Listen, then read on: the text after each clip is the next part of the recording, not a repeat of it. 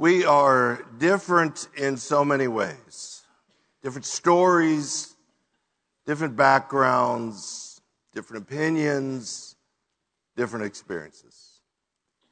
But there is a way in which we are all the same.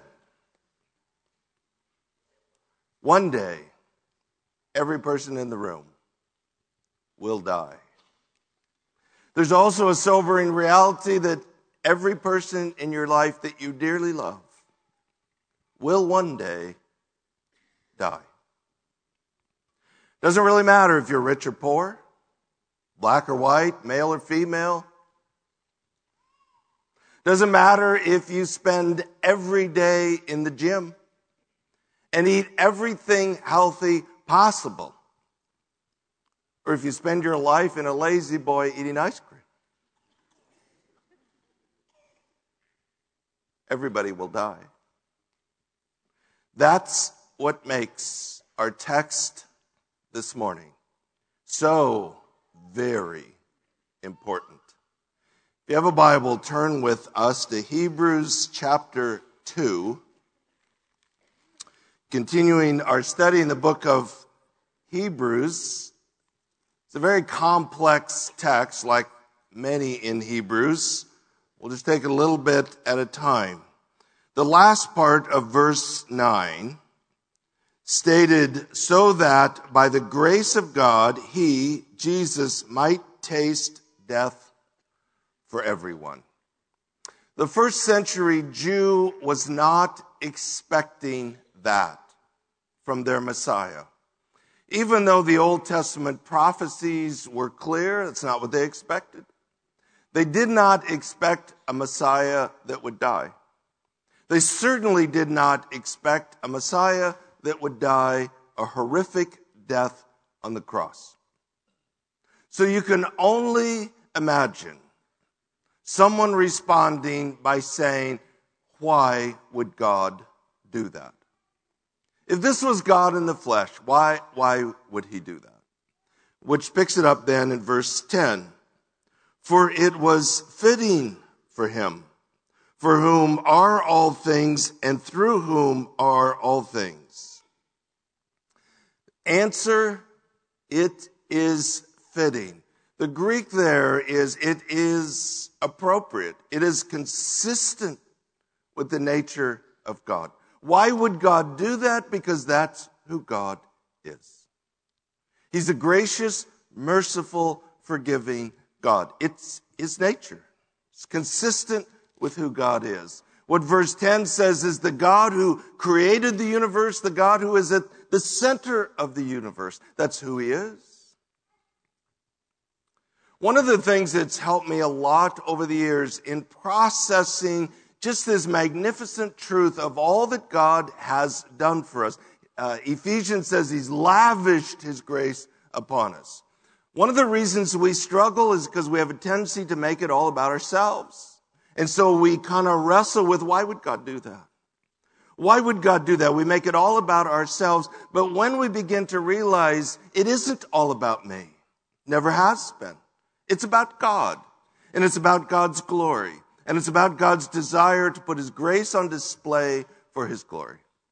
It's the very essence and nature of God. When I can get away from the fact it's not about me, I'm merely the recipient of God being God and putting His grace on display. In bringing many sons to glory. Sons here, we could say sons and daughters. It's talking about all of us that are believers. But it's important to remember in the first century culture, only a son was a full heir to the family fortune.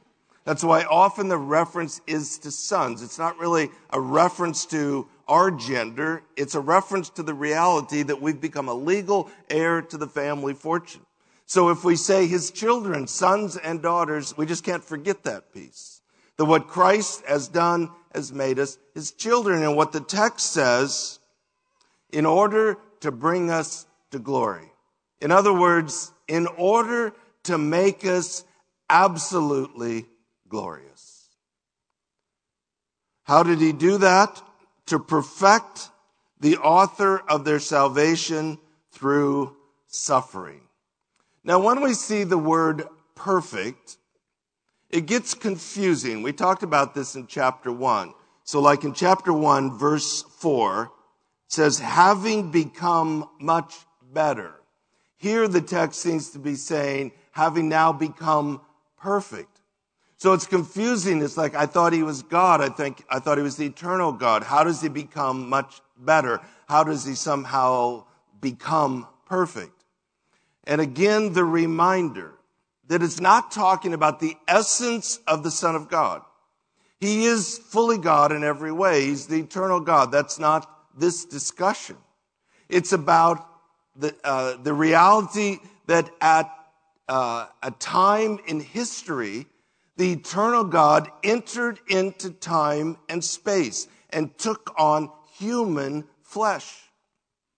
So the idea that there was a time then he took on human flesh and he accomplished the mission and he completed it, what we refer to as the work of Christ. And so there is a sense in which there was something he came and he accomplished and then he returned to the Father. And those terms are a reflection of the work of Christ and the completion of such. So the word perfect is actually a word that means to complete. As a matter of fact, our mission statement, seeking to present every person complete in Christ, comes out of Colossians 1, and it's the exact same word. So it's the idea of completion. He accomplished, he completed the mission. How did he do that? By being the author now, this is a very interesting Greek word. It could be translated champion, could be translated author, could be translated trailblazer. Most scholars think, uh, seem to favor the term pioneer. That's basically the idea. He blazed a trail. He was a pioneer to bring forth salvation, and it would require suffering. So verse 10 is pretty complex, but what it basically says is the God of the universe, because of who he is, determined to make his children absolutely glorious. To do that, he had to complete the assignment and blaze a trail as a pioneer to offer salvation. And that would require suffering. That's verse 10. Verse 11, for both he who sanctifies, that's Jesus, and those who are being sanctified, that's us as believers, his children, are all from one Father, for which reason he is not ashamed to call them brethren, saying, I will proclaim your name to my brethren. In the midst of the congregation, I will sing your praise. And again, I will put my trust in him. And again, behold, I and the children whom God has given me. So verse 11, the one who sanctifies, Jesus, those who are sanctified, his children, are all from one. Now I use the New American Standard and it says Father. But you'll notice Father is in italics, which tells you that's not actually in the Greek text. Whatever word is in your translation, it should be in italics because the Greek literally says all from one. And then there's lots of discussion as to what that's a reference to. One Father, one God, one humanity. Uh, what is the reference? I think what makes the most sense because of the context of the conversation. The context of the conversation is why Jesus, why the Son of God had to become a man and suffer. So the idea is that both he who sanctifies Jesus and those who are sanctified were all from one, meaning one humanity. That we're all flowing from Adam. It's just a reference that the one who sanctified us had to become human to do that because we're human. Therefore, uh, we're all from 1. Verse 12 is a quote from Psalm 22, which everyone agrees is a messianic psalm. And in essence, Jesus is the one talking, saying that he will stand among his children. That's the congregation and lead us in worship as the pioneer. He became one of us to blaze a trail. And as one of us, he will stand in our midst and he will lead us, the congregation, in worship. Verse 12 is from Isaiah chapter 8. And basically the context of that is Isaiah was fearful that an invasion was coming and all they could do was trust God. The writer pulls that quote out and in essence is saying, as the pioneer, as one who became human, Jesus pioneered. He led the way to show us how to trust God. He trusted God and he showed his children how to do it. That's the basic idea of verses 12 and 13. But I want to go back to a statement that I think is just astonishing. And that's at the end of verse 11. For which reason he is not ashamed to call them brethren. In other words, his children. So the mission was to make his children absolutely glorious. In order that when he stands with his children, as one of them, human in every way, he will stand and say, I am not ashamed to call these people my children. Now, this has meaning to us, but it's helpful to get the background to better understand. So, we in the West are considered to be a guilt innocence culture. That's just what defines us. A lot of our theology uses this terminology. But the majority cultures of the world today are what are called shame honor cultures. And going back to the first century, the Bible was written in the context of a shame honor culture. One of the significant differences is a guilt innocence culture is very individualized. It's about me. It's about me and my relationship with God, and a lot of our theology is, is honestly probably too much that way. But in a shame honor culture, it's all about the community. And it's all about as I stand before the community, am I shame or am I honored? So now stop and think about what the text just said. In essence, what's saying is as a result of the trailblazer who has trailblazed, he has pioneered the way of salvation through suffering. He has become one of us. And at the end of the story, he will stand with us as his children. And he will say to the world, I just want you to know I count it an honor to call these people my children. In the first century culture, was the sinners, the tax collectors, the prostitutes, the outcasts, the lepers, the untouchables that were so attracted to Jesus.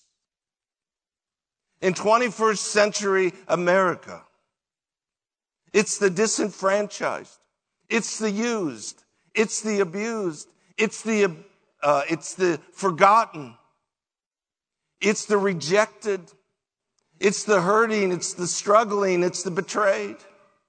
It's those who look in the mirror and think, I'll never measure up. It's those who have always wanted to belong, but they felt like they've never belonged. Those who always wanted to fit in, but they think they'll never fit in. Those who have never measured up. It's those people, sinners, misfits, and losers who have been set apart and made right by the power of Jesus who one day at the end of the story, there will only be one opinion that matters. And as one of us, he will stand in our midst and he will say to the world, I just want you to know whatever you thought of these people. I consider it a great honor to call them my children. It is an absolutely magnificent statement. Verse 14, therefore, Since the children share in flesh and blood, that's all, us, we're human. He himself likewise also partook of the same. To do this, the eternal God had to become human, flesh and blood. And it's good to remind ourselves this morning, we're not talking about temporarily. We're not talking about the fact that he became human for 33 years. From the moment the Son took on human flesh, he would be the God man in every way for the rest of eternity. It's astonishing. He partook of the same, that through death he might render powerless him who had the power of death, that is the devil, and might free those who through fear of death were subject to slavery all their lives.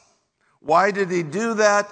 In order that he might conquer sin and death once and for all. To do that, he himself had to become human. This goes all the way back to Genesis chapter 3, verse 15. Adam, because of his sin, plunged the human race into sin. And we feel the effects of that in our world today. But before you can even turn the page of the Bible, God makes a promise that one day through the seed of a woman, that means a human, he would bring forth one who would crush the head of the serpent, the devil, and he would ultimately win. This is now saying Jesus is the fulfillment of that promise.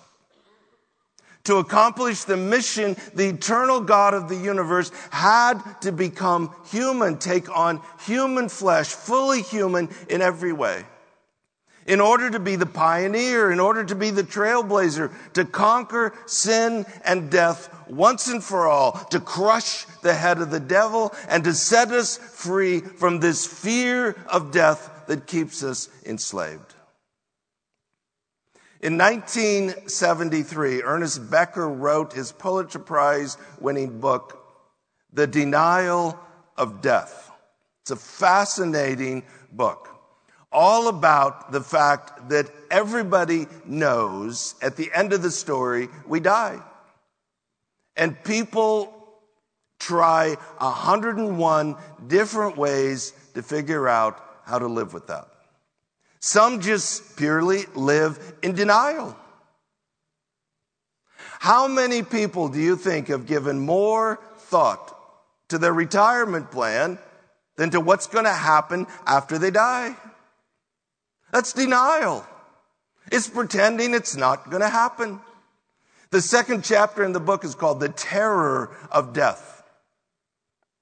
No matter how we try to deal with it, deep down, we all know it's true. We're going to die. And the people we love most in the world around us, they're going to die. In the Roman Empire, people lived in terror of death. It was a bloody, difficult empire. These people are headed into severe persecution. The fear of death is very real to them. So the God of the universe took on human flesh to blaze a trail, to conquer sin and death once and for all. In order that death might be defeated. Oh, death, where is your victory? Oh, death, where is your sting? Paul says in 1 Corinthians 15. It's very important for us to anchor down, as we talked about last week, to anchor down to these great truths in our most difficult moments of life. I can't tell you how many times I've stood at the graveside with a family and friends mourning someone dearly loved and reminded them this is not the end of the story. This is not where the story ends. Death doesn't win. Death puts a pause on the relationship, and it is a painful pause. But the story isn't over. It doesn't end here. For those that are in Christ, death has become a gateway into the presence of God. Death doesn't win. And that sets us free from slavery to the fear of death that we might live. The worst, the worst that this world has to offer us is the fear of death. But when I realize death doesn't win, death doesn't win. It's a pause in the story, but the story ends gloriously. Throw the worst you have at me. But God wins. Because at the end of the story, it is glorious. Jesus has conquered sin and death, but to do that, he himself had to become human and blaze the trail. Verse 16, for assuredly he does not give help to angels, but he gives help to the descendant of Abraham. Jesus did not do this for the angels. He did not become an angel. He did not provide salvation for the angels. He did this for people made in his image, the descendants of Abraham, meaning all of us who believe have become part of the promise to Abraham. Therefore, verse 17, he had to be made like his brethren in all things, so that he might become a merciful and faithful high priest in things pertaining to God to make propitiation for the sins of the people. In order to do this, he had to become human in every way. That's what he just said. In order to be the high priest, to make propitiation for sin. Now, that isn't terribly meaningful to us, but it would have been very meaningful to the first century readers. They would have clearly understood the imagery. For hundreds and hundreds and hundreds of years, the priests would have daily functioned in the temple. The high priest was the boss priest. And it was the responsibility of the high priest once a year and once a year only to enter behind the veil into the Holy of Holies, the place that housed the very presence of God, to offer the sacrifice for sin that the sins of the people might be paid for, might be atoned for one more year. The word propitiation is also sometimes translated mercy seat, it means the lid. It's a reference to the lid of the Ark of the Covenant that sat in the Holy of Holies. The idea was this is the place where the presence of a holy God would meet sinful men and women because somehow the sin was covered. But there was a reminder this had to be done year after year after year because it was merely a foreshadowing. It was a picture of the fulfillment of the promise God made all the way back in Genesis 3:15. Jesus then is identified as the fulfillment of the promise. He came to earth, became a man. He became the high priest who would offer the ultimate sacrifice, and the sacrifice was himself. And the mercy seat was the cross. Jesus, because he was fully man but had no sin, did not have to pay for his own sin so he could pay for the sins of the world. The first Adam plunged the human race into sin. The second Adam, the final Adam, set them free by dying on behalf of the world, which he told us in verse 9. The idea of a propitiation is the pain of a debt. Literally, it's the satisfying of God's wrath or God's judgment. Some people say the appeasing of God's wrath, but that's not quite correct. It's not just appeasing, it's satisfying. So the idea was that because Jesus was fully human, that he could die on our behalf because he was sinless, had no sin of his own to atone for, that he could die for the sins of the world. He would blaze a trail to salvation. The evidence that God found the sacrifice satisfactory is that three days later, he rose from the dead, having conquered sin and death. He blazed the trail to eternity, returning to the Father, seated at the right hand, indicating mission accomplished once and for all. The whole idea of propitiation is the reminder that somebody had to pay the debt. Sometimes people will say, why couldn't God just forgive? Why was that necessary? Well, there's a couple things to think about. One is when Jesus was in the Garden of Gethsemane, agonizing about what was to come, he actually asked that question. Is there any other way? And the fact that he went to the cross is the answer. There is no other way. He had to become human and pay the debt for salvation to be offered.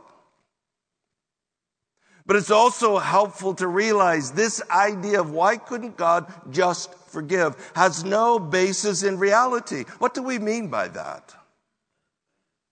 Many of you are familiar with this illustration, but it's simple and it helps us understand this. Let's imagine after the service, I'm backing out to go home and I back into your car and I put a big dent in it. Now we have a problem. There's two options on the table. One, I can pay to have your car repaired. That's justice. That would be right. The second option would be you could say, don't worry about it. I'll take care of it. That would be grace and mercy.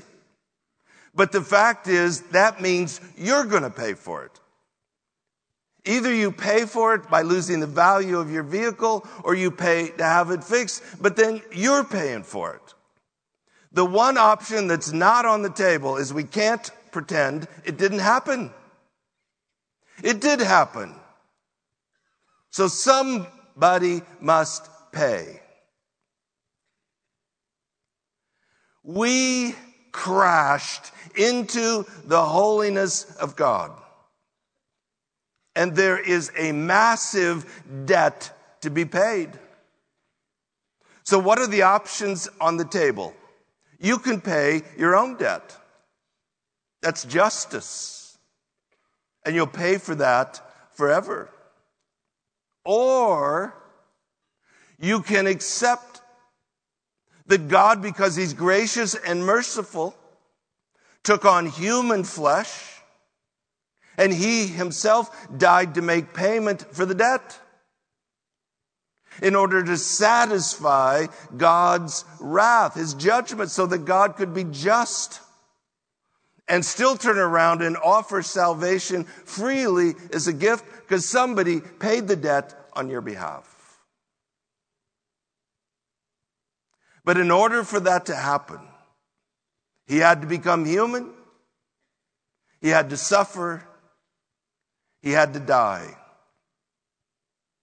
He rose from the dead and returned to the Father, seated at the right hand of the Father, mission accomplished.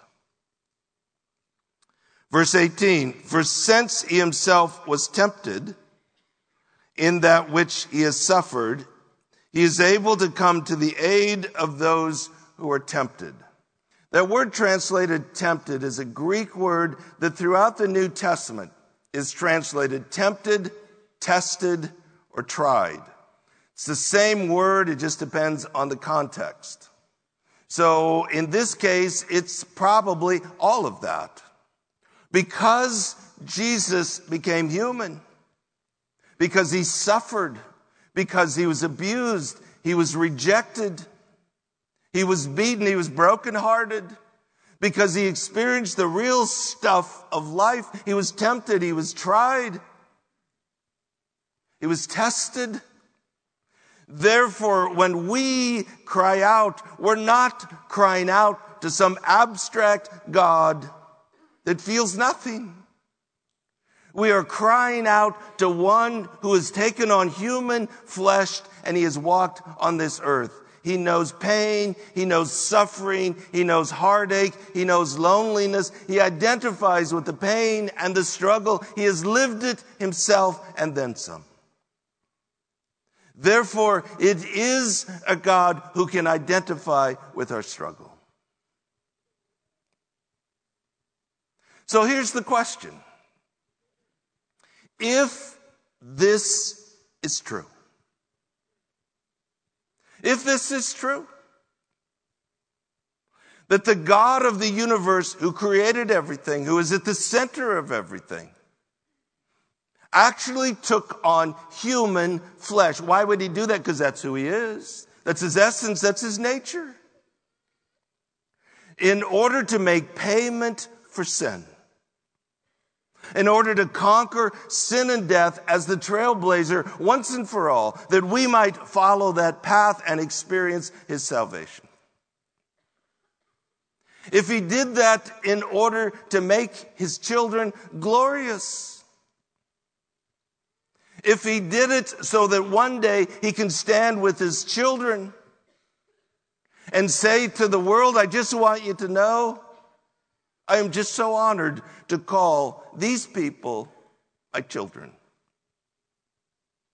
And until that day, he's one who can identify with our struggle. He's felt the pain. He's, he's lived the struggle.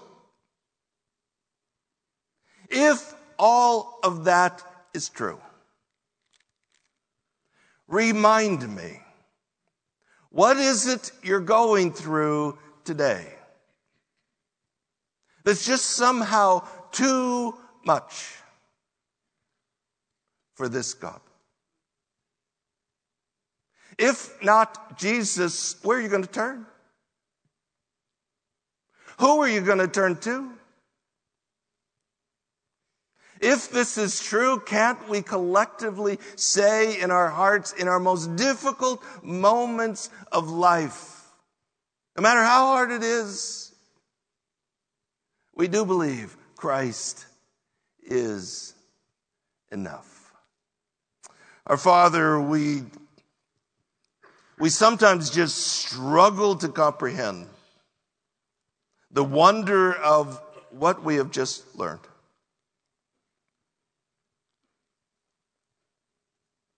Lord, give us the faith to believe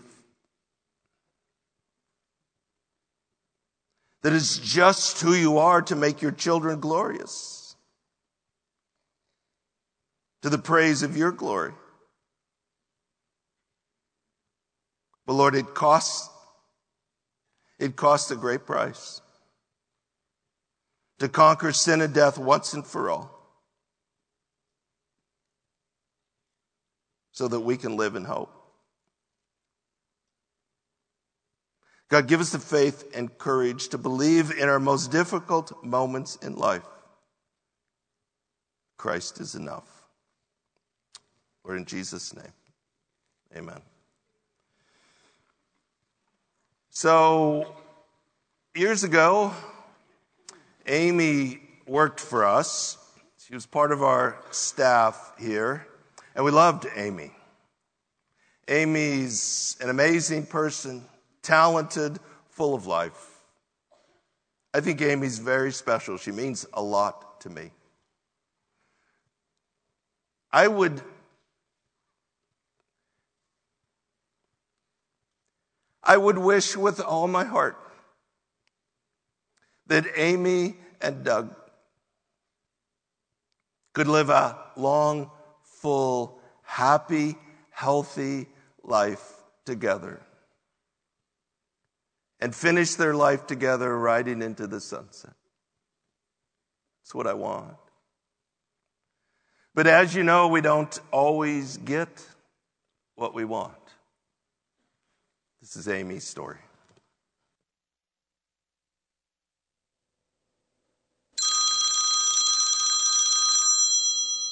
So it was um, October, and um, I found a lump. And it was maybe the size of a pea. Didn't think much of it. That was on a Thursday. By Monday, I'm standing in my kitchen, um, getting ready to go back to work, and the phone rings. And um, it was my doctor, and the first question out of her mouth was, Are you home alone? And I, I lost it. I lost it. I screamed, no, at the top of my lungs. Because you just know. You know what they're going to say. You have cancer.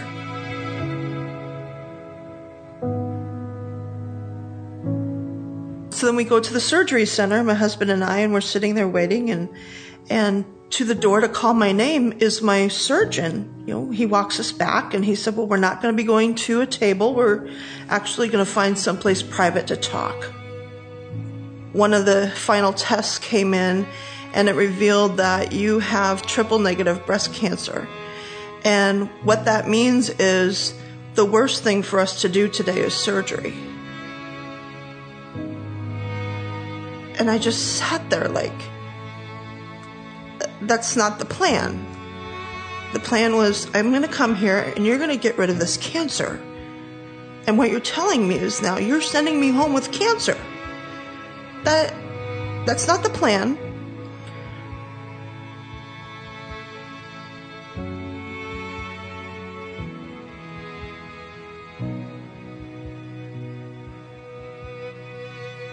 So, in the last four years, I have been in treatment all but a cumulative of eight months.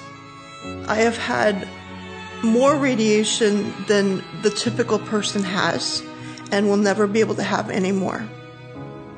But for four years, I have had to look in the mirror at an open wound. It doesn't go away. It just keeps screaming at me, You have cancer. Don't forget, you have cancer. It got to the point one day when I, I pulled over on the side of the road.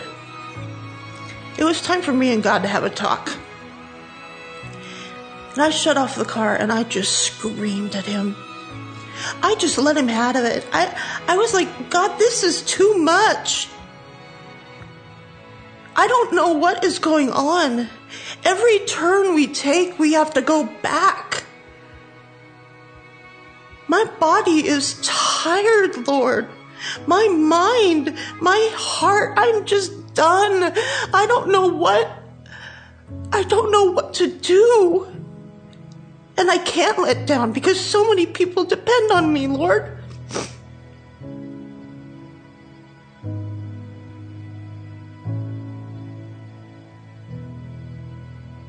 I know He heard me.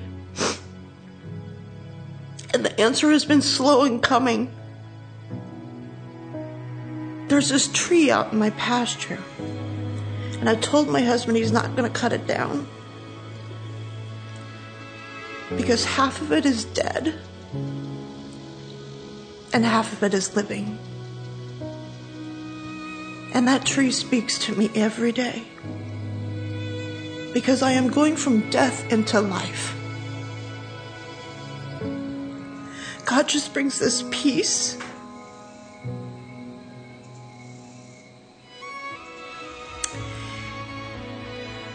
He is right beside me.